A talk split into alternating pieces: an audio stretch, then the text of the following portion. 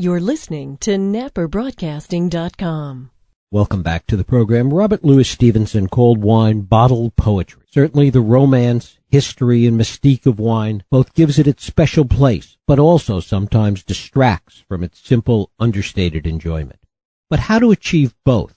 How to garner the knowledge, to appreciate both the history and the mystique, but at the same time enjoy the simple pleasures. That's what my guest Marnie Old has tried to accomplish in her new book, Wine, a Tasting Course. Marnie Old is a nationally renowned sommelier, author, and wine educator. She's a featured speaker at the annual Food and Wine Classic in Aspen and formerly served as Director of Wine Studies for Manhattan's French Culinary Institute. It is my pleasure to welcome Marnie Old here to talk about wine, a tasting course. Marnie, thanks so much for joining us. Well, thanks for inviting me, Jeff. I'm thrilled to be here. Delight to have you here. Talk about this balance, first of all, this idea of both maintaining the history, the mystique, the special quality that wine has in our imagination, and at the same time making it something that people can enjoy in a practical sense.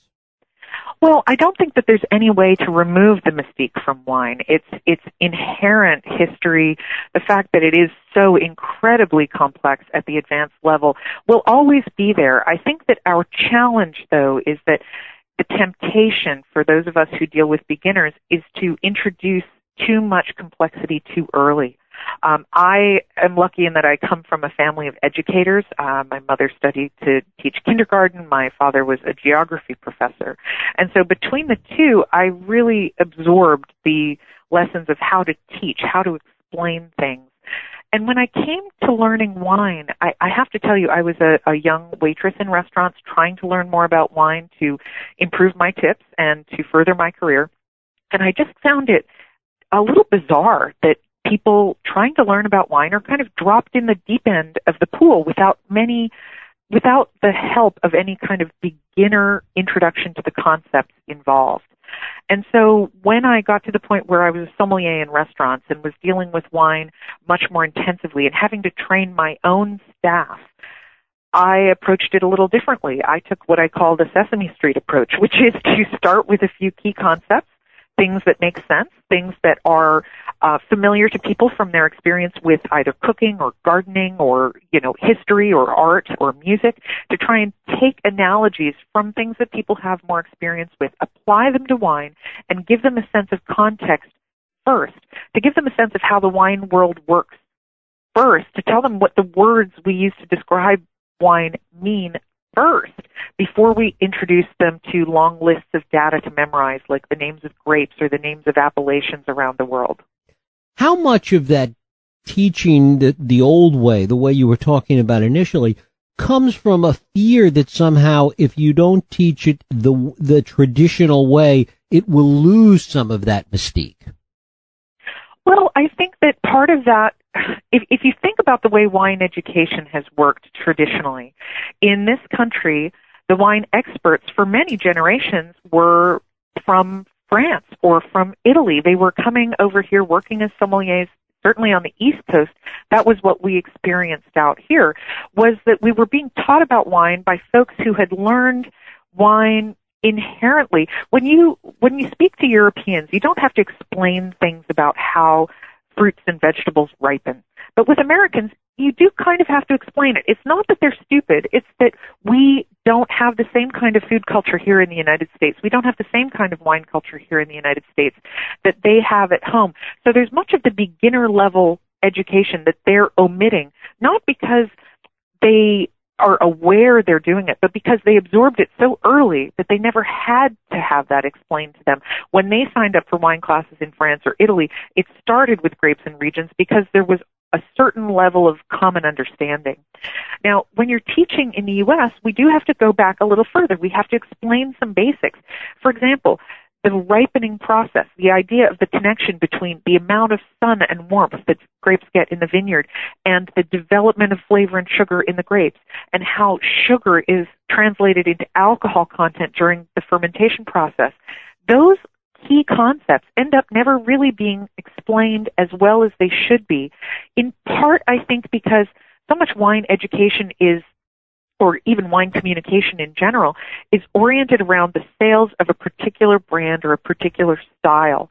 So what tends to happen is that for most Americans, their early encounters with someone explaining wine to them happen in a retail store or they happen in a winery tasting room or they happen in perhaps a class, but maybe it's a sponsored class or a wine dinner in a restaurant. And so they're being pitched a particular bottle and the learning happens along the way. When that's happening, of course we're going to focus on the grape. Of course we're going to focus on the appellation. But that's not necessarily information that that consumer is really ready to internalize and interpret just yet. I really feel that there's a sort of missing link in the wine education chain here in the United States that we need to start where the rubber meets the road. We need to introduce people to the practical skills of shopping and pairing and tasting and assigning words to describe the sensory characteristics of wine in a simpler way than what they encounter in wine magazines and, and often in wine tastings. We're focusing on descriptive language at the expert level when pe- what people really need is the entry level. Um, I don't think that there's that much danger of of shortchanging wine, though. I really don't, because in any field, in whether we're talking about music or fashion or art or food, there's always going to be a small subset of the general public that has the natural inclination to want to know more, to want to learn more, to take it further. And that subset is in every wine class that I teach. That that segment of the population is more heavily represented in people that sign up for wine learning, who uh, get wine magazines, the people who read wine books, and so on. So you end up with a mix that's about half and half, general public and what I think of as the geekhood, the people who are naturally inclined to want to understand this stuff more. If you present that kind of entry level education to a group like that, what happens is you're engaging the geekhood side of the room and getting them to want to understand more. They're going to be insatiable. They're going to want the next step. They're going to want to understand why, just not what and how. Whereas the general public might be more happy at stopping after that entry level education. I still think it's the right thing to do, even if the geekhood needs to take the next class, needs to go to the advanced level to satisfy their curiosity.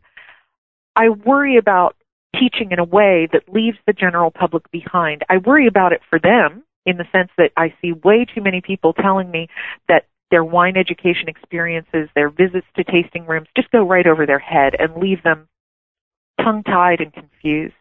Um, I, I worry about leaving the general public behind. But I also feel like the geekhood move on to the advanced level with a much better understanding of how things work and progress faster if they learn the general concepts first. I remember myself, you know, when I was a, in the restaurant trade, I moved ahead very quickly.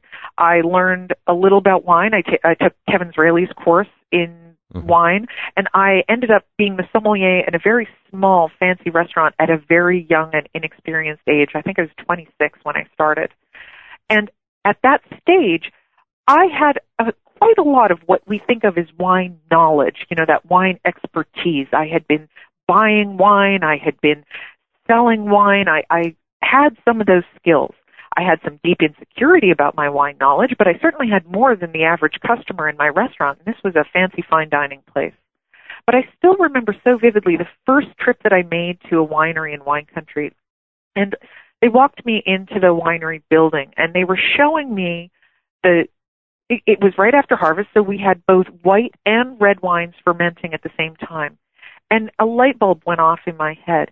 I had never truly understood the distinction between white and red wines properly before that moment. I mean, it had never actually been broken down and explained that the white wines were being fermented long, slow, cold, refrigerated in a way that was designed to preserve the freshness of the taste of the grape at that moment of harvest. Um, whereas the red wines needed to ferment at a higher temperature. It needed to be faster and more violent, more turbulent because there was a destructive process involved. The reds not only had the skins in the tank, but they needed to be warmer to pull out, to extract the flavor compounds and the color compounds from those skins into the liquid required heat. It's kind of like taking the same pile of ingredients, okay? If you take tomatoes and onions and peppers and chop them up, you can just mix them in a bowl and put them in the fridge and let them marry those fresh flavors and make gazpacho. Or you can take the same ingredients, throw them in, in a pot, and simmer them and have them break down and cook on the stove, and you get two very, very different results in the flavor. The gazpacho will taste vividly of the garden. You'll be able to taste fresh tomato, fresh onion, fresh pepper. It's all right there, vividly. Whereas those flavors break down, they merge, they change, and in some ways there's the presence of new flavors that weren't present in the raw materials when you simmer those ingredients to make a pasta sauce. And that distinction between white and red wine is one that I had never heard explained, one that had never hmm. come up in the wine classes I had taken. It was something that went beyond the idea of skins or no skins. It went beyond the idea of green grapes or red grapes in a very key concept kind of way and made so much sense. I wish we spent more time on those general concepts when we explain wine to people rather than diving right into the deep end, dropping them in the deep end of the pool. We take consumers and we, we introduce them to appellations. We introduce them to grape varieties. We introduce them to clones. We talk about this type of oak, that type of oak, how many months in barrels, long before they're actually ready to make any sense of that information. Has there been, besides the division between the geeks and the non-geeks, has there been a gender bias in some ways? Has it helped people's understanding the fact that there are more and more women in so many different aspects of the wine business? Well, I certainly have observed in my time in the trade that there is a difference in uh, among wine consumers. Now, obviously, this doesn't apply to every individual, but if you look at them as a whole, there tends to be two different ways, two different dominant styles of thinking about wine. When I talk to the male wine enthusiast, when I talk to the guys who have wine cellars and collect wines, the guys who grab the wine list in the restaurant and want to make a decision for the table and really want to talk to the sommelier because they're curious about the offerings, when I talk to those guys, they tend to have what I think of as the collectors or the hoarders mindset. They tend to be thinking in terms of stats, almost like, you know, their fantasy football league. You know, they want to know, you know, the, the performance, the past track record. They, they want to know how many months in barrels something spent. They want to know how many points it scored. There's a kind of number centric mindset that, um, also seems to be a little bit more focused on status, on, um, comparing the performance of different wines, um, of comparing quality, sometimes factoring in value, sometimes not, depending on how much a dollar means to that individual consumer. Um, and it's it's just a way of thinking that is not as widely shared on the female side of the consuming public. When I talk to women about wine, they're much more focused on the sensory side. They are certainly cognizant of quality. They recognize it. They know what they're paying for or what they get when they pay more for wine. And they know that it, in some occasions it's worthwhile to splurge a little bit more for quality and in some occasions it's not. But honestly, when women are shopping for wine, and again, this is a huge sweeping generalization, mm-hmm. they tend to think of it more the way, um, you know, they think of it more as a food.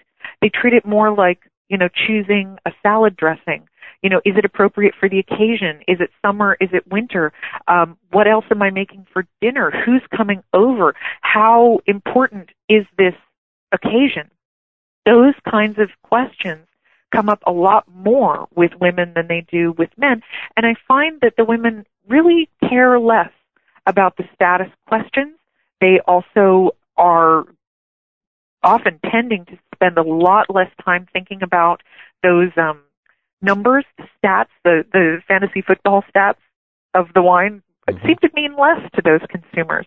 They're much more concerned about the the sensory, about the social, about the the in the moment enjoyment factors and spend less time thinking about the structural background and the sort of ticking of boxes that I see happening with the guys. One of the other things that, that you've certainly brought to it in your, your columns and, and in your writing about it is a sense of humor that, that so many of the people that, that talk about wine, write about wine, want to be clear that they understand it, take themselves a touch too seriously, perhaps. Well, and this is so unfortunate. I mean, let's think about this for a moment. If we're getting to the point where wine, something that helps us relax, something that helps us enjoy ourselves, if we're getting to the point where it's stiff and perceived as uptight, we really have something desperately backwards. And we're actually now, I, I when I look around in the U.S., and I'm I'm certain that this is partly because we're a culture here that didn't um, necessarily.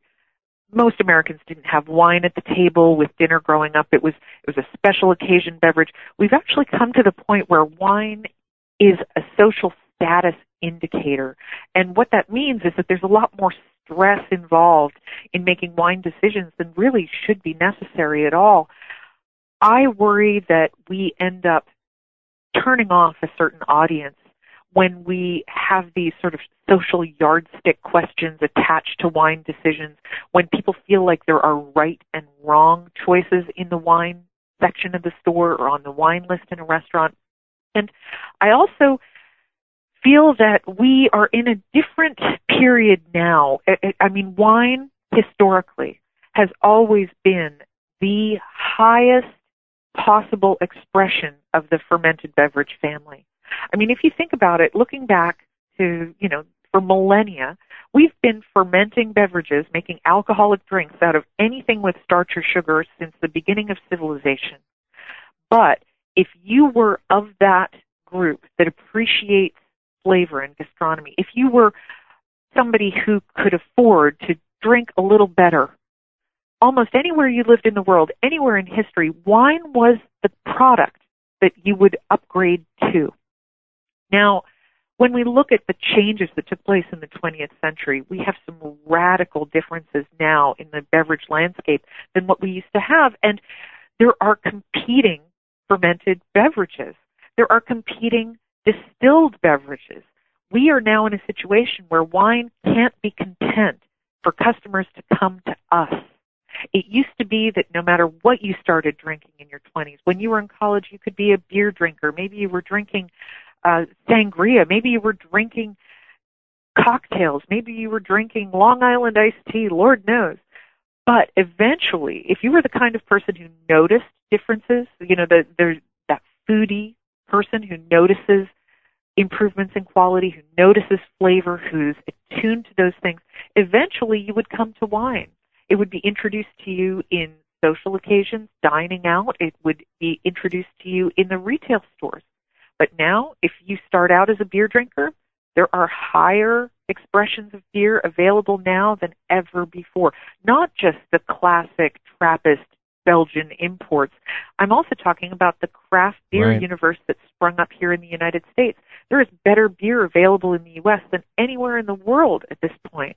And if you are intimidated by wine, if wine comes off as stuffy, stiff, or not enough fun to you on your first impact, well, then why leave the beer world? Why not stay with the stuff you know, the stuff that's in your comfort zone? And this is my concern is that if we do not make wine feel like fun, if it's not entertaining, if it's not enjoyable, if it feels like homework, if it feels stressful or, you know, uncomfortable, if people feel overwhelmed, then it's easy to opt out of wine. And, you know, everybody has to start somewhere. We all started with something else. It could have been White Zinfandel. It could have been Mateus. It could have been Bully Hill. But we can't stigmatize the entry level wines. We cannot make wine too serious. If we want the wine industry to survive, if we want to have a future, we have to embrace the fun. We have to remember to enjoy life in the now. Marnie Old, her book is Wine, a Tasting Course. Marnie, I thank you so much for spending time with us today. Of course, I'm thrilled to be here, Jeff, and of course your audience in wine country I'm sure has heard many of these things before, but the challenge is communicating them, and that's why this book is full of pictures. It's not overly wordy, it's all infographic. And as you said, making it fun. Yes, that's the most important goal. Marnie Old, a taste wine, a tasting course. I thank you so much. Wine, food, talk. NapaBroadcasting.com.